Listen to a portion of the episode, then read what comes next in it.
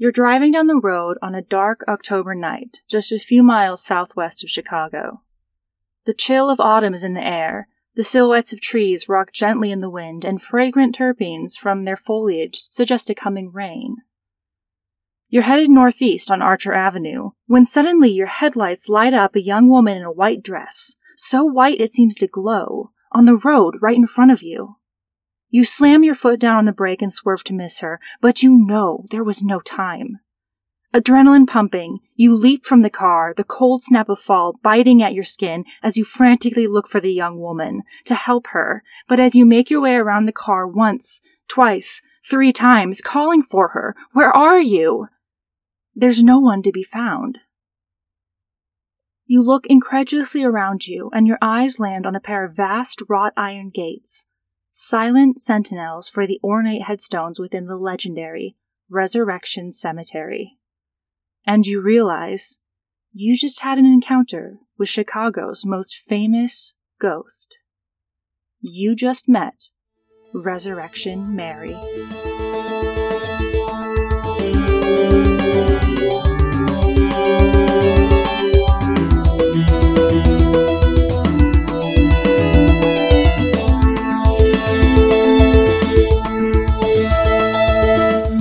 Join me you may be able to help solve a mystery.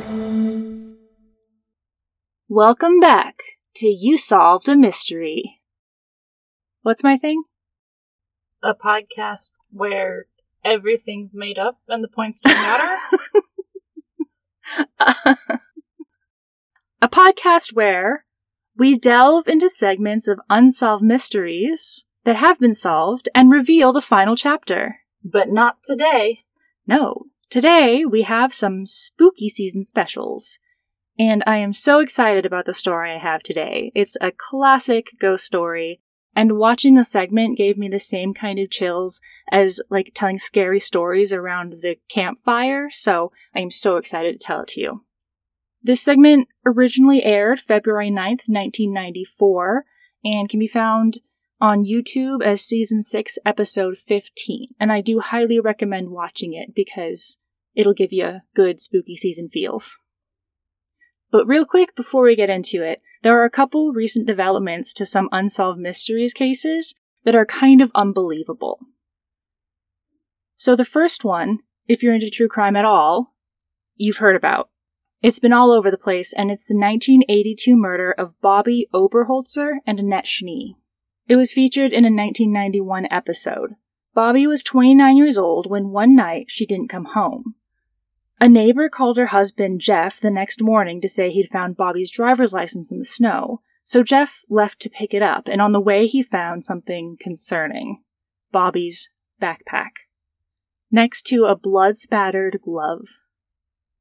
Two hours later, searchers found Bobby's body.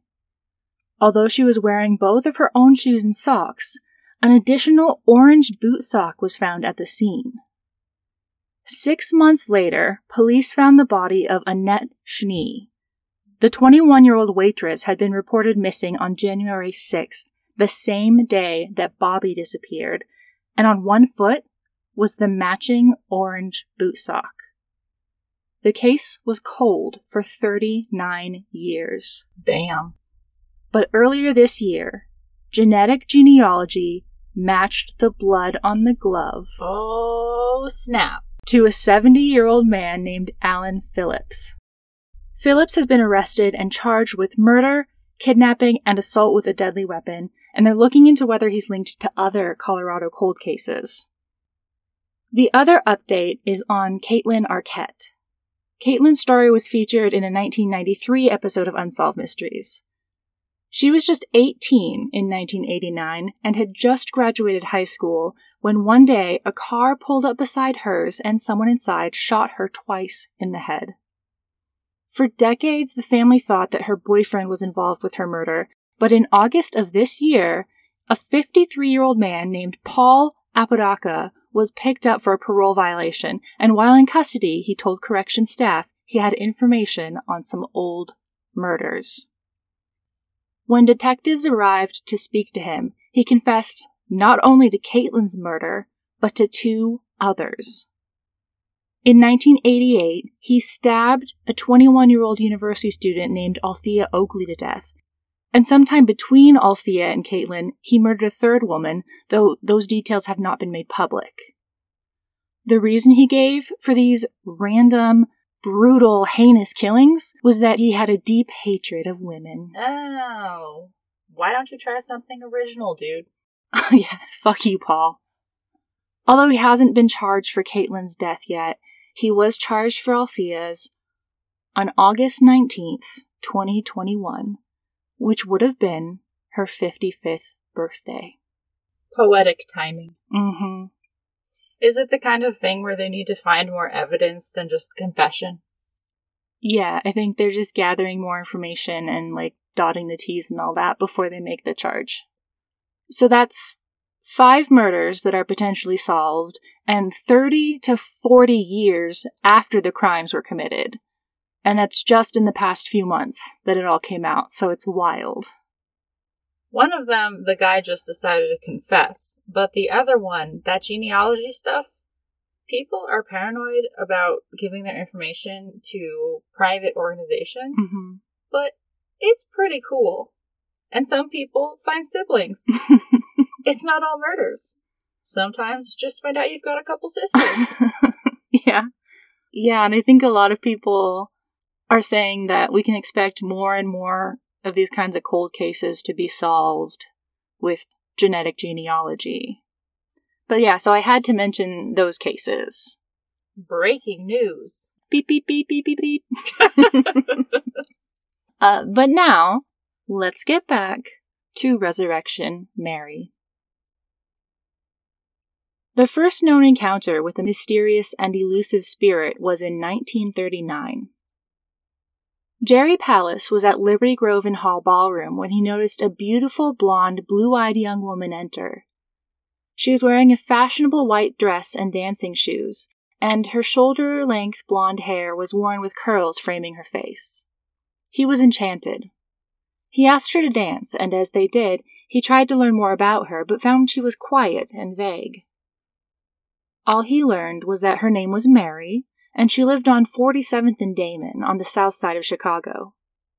Her hands were like ice, but they danced the night away and even kissed. He offered her a ride home, which she accepted. She told him to take her to Archer Road, which puzzled him, since she said she lived on the south side, but she insisted. As they neared Resurrection Cemetery, she told him to stop the car. She opened the door and looked at him. She said, I must leave you now. You can't follow me. And as she turned and walked towards the entry gates, she disappeared right before his eyes. I've heard this story. Perplexed and confused, the next day Jerry went to Damen Avenue, where Mary said she lived. A woman answered the door, and when he inquired about Mary, she said no one by that name lived there. But Jerry glanced inside and saw a photograph. It was his dance partner from the previous evening. He pointed at the photograph and said, That's her. I danced with her all last night. But the woman shook her head and said, No. No, that's not possible. That's my daughter. She died five years ago. And that's when he realized why Mary had been so cold to the touch.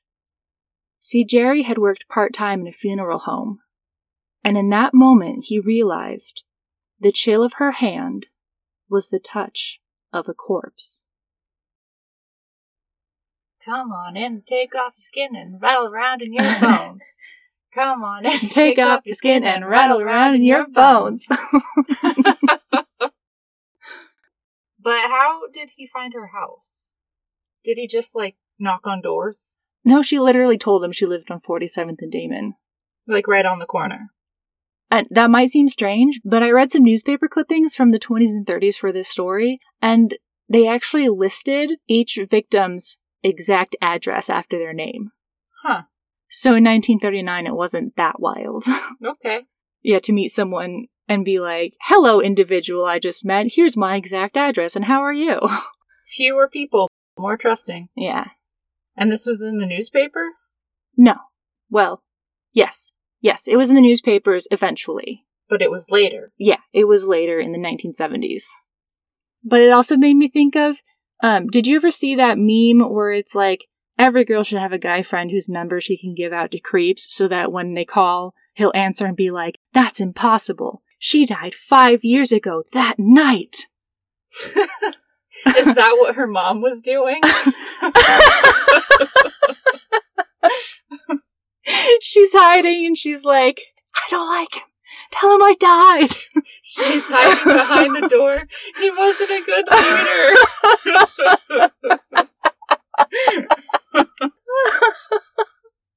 I love that. That would be a better story. I mean, I'm sure this is a compelling story, but like a not dead story. Oh, yeah, that's fair. so the legend of Resurrection Mary falls into the for- folklore? Folklore. Folklore. falls into the folklore categories of both The Woman in White and The Vanishing Hitchhiker. Both are classic. Everyone has heard some version of the story. Like you said, I've heard this story before. There's even one in more score. it begins.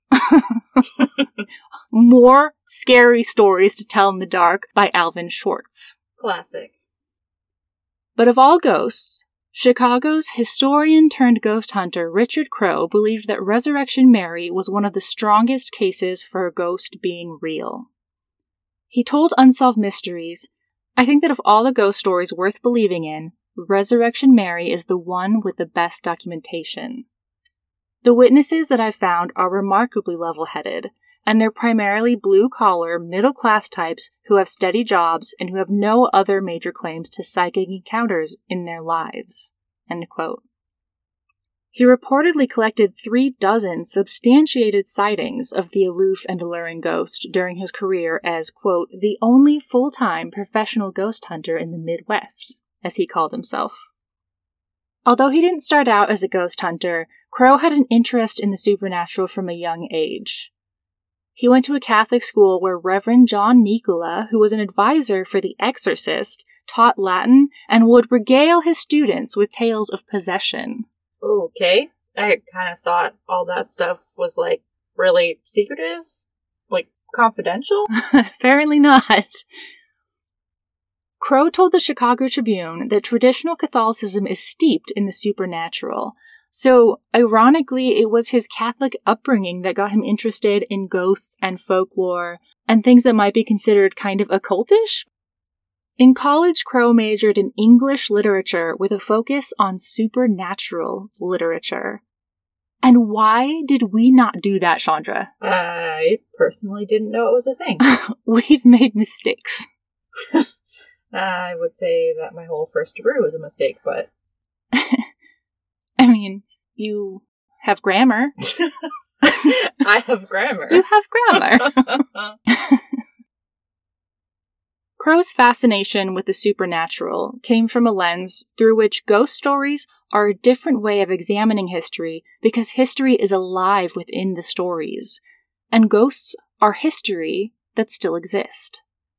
So he collected unusual folk tales and ghost stories, and in 1973, started the very first Chicago ghost tour. Hmm. And in 1979, he became a full time ghost hunter. But I don't think that the modern notion of a ghost hunter would be accurate. I think that I would describe him more as a ghost academic. In addition to ghosts, he researched jinxes, curses, bad luck, leprechauns. He had a huge library of books on the subjects, what I wouldn't give to be in that library, and he would give lectures on a host of supernatural topics.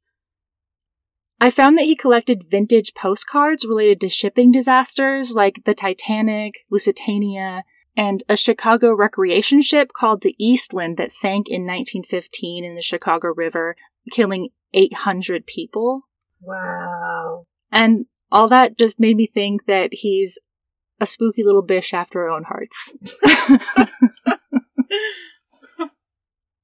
Crowe was known to be a terrific storyteller, delving deep into his expert knowledge of the lore on his walking, bus, and boat tours. A boat tour? A boat ghost tour? Yeah. He had a two hour boat tour on Lake Michigan where he would point out places where there were shipping disasters and where there might be aquatic ghosts. Oh, okay. I would so go on that. I would too. On these tours, he wanted to convey the mysticism and mystery of the legends, not necessarily scare. But he did have his own supernatural experiences.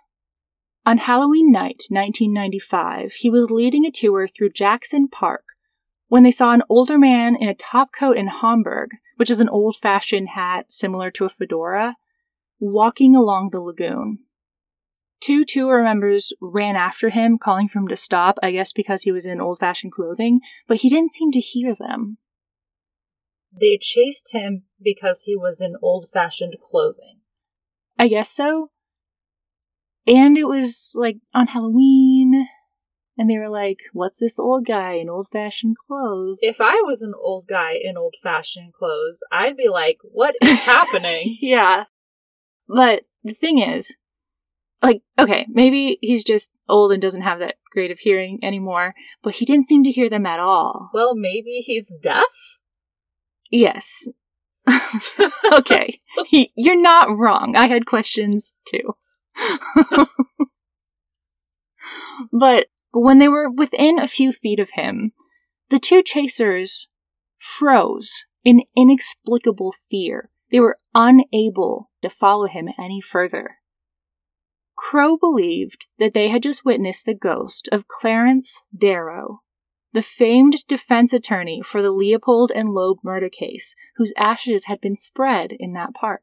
And let me tell you, Leopold and Loeb and Clarence Darrow were like a two or three hour rabbit hole that I went down because it's just bananas. Clarence Darrow's whole career was pretty interesting. I can't believe we would bring this up and not go into it. We should just make this into a two parter that turns into a three parter. No! you should be so proud of me that I edited it out.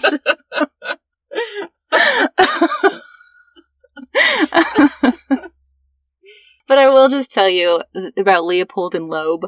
Um, it was a case where two wealthy college students in 1924 decided to murder a 14 year old boy because they were overconfident, narcissistic assholes who thought they could do the perfect murder. And Clarence Darrow argued their case because he was staunchly against capital punishment, so his whole goal was to get them life in prison rather than being executed. Huh. Yeah, so Clarence Darrow, really interesting, really suffered from white man syndrome. Hmm. he had all these awesome ideals, but then he tossed them out the window when it came to needing a Lego for himself, so you know, you know how it goes. Hmm. But returning to the topic at hand. Resurrection Mary is considered Richard Crowe's signature ghost, and it's thanks to him that she became the legend that she is today, and that so many purported encounters with her have been recorded and still exist. According to legend, Resurrection Mary's story begins in 1934, when a young woman named Mary went out to O. Henry's dance hall with friends. After dancing late into the night, she had a fight with her boyfriend and left on her own. As she walked the dark road towards her home, she was struck by a hit and run driver who left her to die. Her parents, concerned when she didn't return home, set out to search for her, and it was them who found her lifeless body on Archer Road. It's said that they buried her in her favorite white dress and dancing shoes. She was laid to rest in Resurrection Cemetery, near where her body had been found, and from where she received her ghostly moniker. Ever since then, people, primarily men, driving along Archer Ave between the now shuttered Willowbrook Ballroom, formerly O. Henry's, and a Resurrection Cemetery have reported seeing her, often stopping to offer her a ride. Mary is usually described as a young woman, 19 to early 20s, with light blonde hair and blue eyes, wearing a white dress and somewhat formal attire, and quiet. As the drivers near the cemetery with their spectral passenger, she asks them to stop and let her out, whereupon she disappears. And the story, like most legends, has some clout.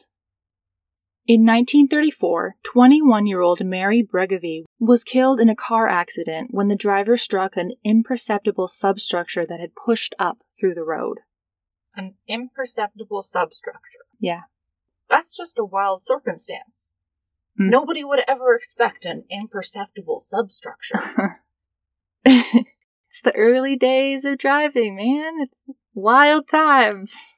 All kinds of jutting substructures and unmarked ravines. In Chicago, people like to say that Mary had just left a dance hall when she was killed in her car accident. Mary was buried in Resurrection Cemetery in an orchid colored dress. Although the exact location of her grave has been lost, it's thought that she occupies the unmarked grave next to her parents. there are a lot of different colored orchids. Yeah. Do they mean like the white orchids that you can find at the grocery store? Is that what they're talking about? It, it isn't specified. Did she have blonde hair? Probably not. I'll get there. Okay. Yeah, it's true. It could have been pink. It could have been purple. Or it could have been white. You decide. According to a 1992 article in the Chicago Tribune, the staff of Resurrection Cemetery agreed that Mary Bregovy was probably the inspiration for the legend. But they did not believe in the ghost stories. Really, they had no time for your spooky bullshit. Chet Kolkowski, who maintained the mausoleum, told the Tribune, quote, It's all a myth.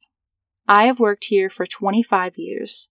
I used to patrol the grounds at Halloween, and during the blizzard of 79, I slept in the mausoleum because I couldn't make it home. Believe me, at night, nothing here moves. Further casting doubt on the theory, the legend says that Mary was en route to or leaving O. Henry Ballroom, which was in Willowbrook Springs, neighboring Justice, where the cemetery is, but Mary Bregovy's car accident was at the downtown Chicago Loop, and there was no access to any dance halls via their route. She also was not struck by a hit and run driver. She passed away en route to the hospital after the accident. I don't know. If there were ghosts, I think the place that they encountered the trauma that killed them could be a significant location. Haunting an ambulance is just going to be a bummer. Yeah, but she was killed in downtown Chicago, and Resurrection Cemetery is in Justice, which is just outside of Chicago. Oh, right, and her body was moved. Yes. And finally, going against this theory, from the few surviving black and white photos of Mary Bregovy, she appears to have short, dark colored hair, not blonde. But every legend comes from a smidgen of truth, so let's dream wildly. In the 1920s and 30s, the graves at Resurrection Cemetery were sold on 25 year terms. That's not a lot of time at all. Yeah. And so if no family repurchased the site after the term, the occupant would be moved. That's dirty.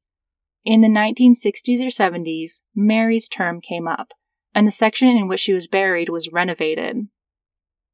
The knowledge of the location of her body was lost, or perhaps deliberately hidden by the staff to discourage tourists trudging in to catch a glimpse of Chicago's famous phantom. Secretly, they know. So Richard Crowe believed that the abundance of sightings in the 1970s stemmed from her gravesite being moved. He told the Chicago Tribune, and I love this, quote, Ghosts are the ultimate conservatives. Change bothers them immensely. End quote. so because her grave was disturbed, she came back to wander the cemetery, searching for her body or home, as if in waking from her restless grave, she forgot that she had ever died. There is another somewhat more recent theory of Resurrection Mary's origin that I'll tell you about. Another Chicago folklorist and historian, Ursula Bielski, learned of Ona Norkus from a reader after her first book was published. Frank Andreasich had researched obsessively to uncover the true identity of Resurrection Mary. After asking around, hearing many versions of the story and opinions as to her origin, he landed on Lithuanian Ona Maria Norkus. Her name was anglicized to Anna, and it is said that Ona's devotion to the biblical Mary led her to use the name Maria, M A R I J A. Ursula also says Ona loved to dance and convinced her father to take her to the O. Henry Dance Hall for her 13th birthday.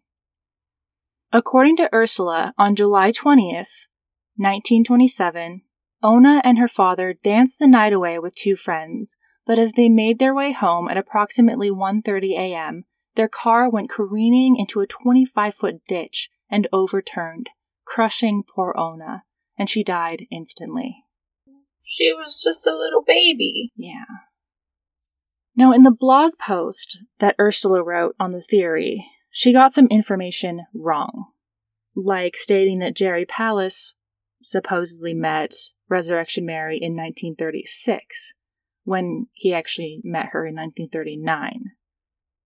There were also five other people in the car with her, including Ona's sister, Sophia, Sophia, their father August, and the rest were also injured in the accident, and one, a 56 year old friend of her father, actually passed away the next day from his injuries.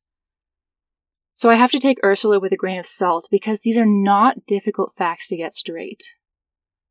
Ona was scheduled for burial at Casimir Cemetery, but Ursula posits that if the Casimir Cemetery gravediggers happened to be on strike at the time, which happened sometimes because of the difficult and laborious working conditions that gravediggers faced, Ona might have been temporarily interred at Resurrection Cemetery and then lost. Hmm. But that's such a stretch of like ifs and mights that I personally think it's kind of a weak theory. That's some wild speculation. Yeah. Like, Ona died in July, which is nowhere near her birthday of September 14th, and records have her buried at St. Casimir Cemetery in Chicago. Ursula's story fails to mention Sophia being in the car, as well as two additional friends, and Ona was only 12 years old and could hardly be mistaken for an alluring 19 to 20 something year old woman. I hope. Or else all of these stories just took a hard left into the wrong kind of creepy, if you know what I mean. Ew. Mm, yeah. so I prefer the Mary Bregovy theory. Like the resurrection staff said, I think there are enough similarities that she could have been the origin of the story, if not the actual ghost. But whoever Resurrection Mary might have been in life, her departed form has frightened, bewildered, and amused Chicagoans for the last 90 years. In 1980, Claire and Mark Rudnicki were driving along a road near the infamous cemetery with some friends when they saw a girl walking slowly on the side of the road, and she was bright, so bright, as if illuminated from the inside. And Claire immediately thought to herself, Oh my God, it's Resurrection Mary. Despite her protests, Mark turned the car around to try and see her again, but when they passed the spot they'd seen her moments before, she was gone. They insist it couldn't have been a prank because she was so illuminated, and there was no light source that could have been doing it. The glow was emanating from the woman herself. And what's more, Mark said that as they drove by the first time, he craned his neck around to look at her face, and it was just a black void. Although Claire refuses to return, Mark told Unsolved Mysteries he still drives by the cemetery sometimes to see if he can see her again, and that he never believed in ghosts until that day. In 1976, police were called to the cemetery on a report that someone had been locked inside. Someone driving by had seen a young woman in a white dress standing inside the gate with her hands on the bars. When they responded, the police found no one, but were startled to see that two bars in the massive gate had been bent, with handprints scorched into the metal as if they had been pulled apart by someone trying to force their way out. The story quickly spread that Resurrection Mary had burned her handprints into the menacing gates that were trapping her in her restless afterlife. Cemetery staff, however, told the Tribune that a grounds worker had accidentally backed a truck into the gate. They attempted to restore it by heating the bars and bending them back, and the handprints were from a worker's gloves. Hmm.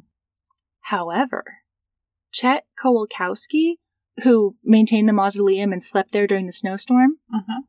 he did admit to the Tribune that people are sometimes missed on the 475 acre property and locked in. Which, life goals, am I right? you just get a nice, peaceful night in a cemetery, sleeping under the stars. What's a girl gotta do to get locked in a haunted cemetery? With some bug spray and a sleeping bag. And some crackers. or the keys to the mausoleum. or that. No, I'd still want a sleeping bag. Gotta be cozy in the cemetery. Gotta be cozy in a haunted cemetery. One of the most famous encounters with Mary happened in 1979. Tribune columnist Bill Geist wrote of the experience of a cab driver who asked to be identified only as Ralph. Ralph was a typical 52 year old working guy, a veteran father, Little League coach, and churchgoer. But on a cold midnight in January, Ralph found himself lost, trying to make his way back to the tollway after dropping off a fare in Palos Heights. When he turned onto Archer, a dark and lonely back road, suddenly before him stood a young woman with blonde hair, a pale dress, and no coat. It was the lack of coat that caught his attention, since it was a freezing January night with snow on the ground, so he stopped to see if she was all right. She didn't say anything, but he offered her a ride and she accepted. He noticed her white dress was fancy, as if she'd been to a wedding, and she was very pretty with her blonde hair. He asked her where she was going, and she simply said she had to get home, gesturing up Archer Road. He tried again to ask what was wrong, but all she said was, The snow came early this year. She sat looking out the window at the trees and the snow, and he thought she seemed a little bit fuzzy, like maybe she'd had a couple of drinks. Suddenly, a couple miles up Archer Road, she jumped up and said, Here, here! Ralph hit the brakes and looked around, but he didn't see a house of any kind. Where? he asked. There. She pointed across the road, and he turned to see a little shack nestled in the snow. And that's when it happened. He turned back to ask if she was sure this was where she wanted to go, and she was gone. No door had opened. No girl in white ran across the road. She had vanished into thin air. Another sighting that's kind of fun came from Bob Main, the night manager of a dance club called Harlow's in 1973. It was the glitter rock era, so he was used to odd looking people of unusual outfits, but one Friday, a woman came in who stood out from the crowd. She had pale skin, as if she'd powdered her face and body. Her light blonde hair was up in an old fashioned style, and she was wearing a dress that was yellow, but not a vibrant yellow like the sun, or even a pastel cream, but a yellow like an old wedding dress that's been stored in a hot attic. She arrived alone and spoke to no one, spending the evening dancing alone.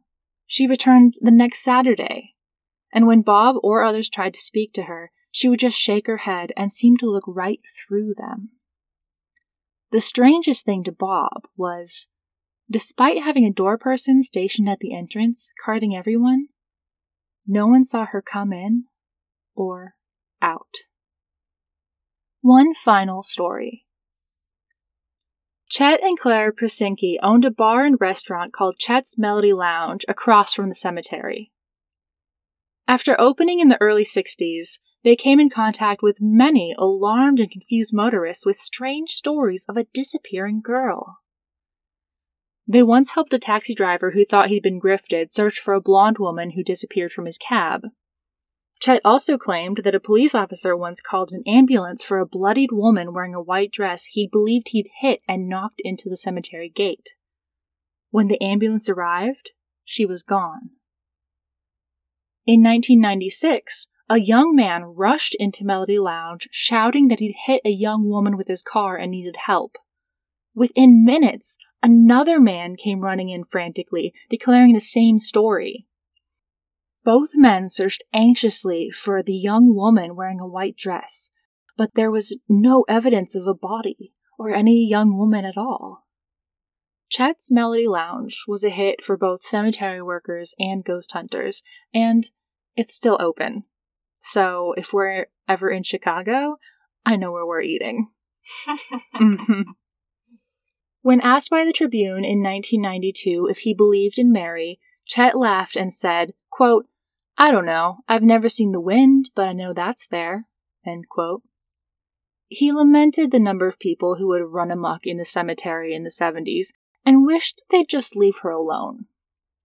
And every night, as the crowd would begin to thin and the staff prepared to close, Chet and Clara would place a Bloody Mary at the end of the bar just in case she was thirsty. Sometimes it would even disappear. It was me.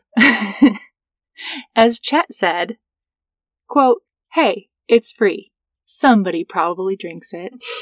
End quote. By the 90s, sightings of Resurrection Mary were rare, although Richard Crowe did know of at least one sighting in 2000 but I couldn't find the details of that or any more recent sightings. Ghost enthusiasts aren't sure what to make of it, but perhaps after decades of wandering, it was nearly time for Mary to return to her grave, having earned her eternal rest. But to doubters, Richard Crowe said, quote, Just because something is an archetype doesn't mean it doesn't happen once in a while. Crowe passed away in 2012 at the age of 64. He was laid to rest at Resurrection Cemetery. Perfect. Right? I got chills when I read that. Even now, I have chills because it's like he became his own ghostly legend. I wonder if he hangs out with Mary. if he finally knows the full story. That's the tale of Resurrection Mary. Thank you for joining us again after our rather lengthy absence. We hope you enjoyed the first of our two spooky season specials that we're bringing you this month. You can follow us on Instagram at You Solved a Mystery. You can contact us at you solved a mystery at gmail.com. You can leave us a review on Apple Podcasts. Enjoy spooky season.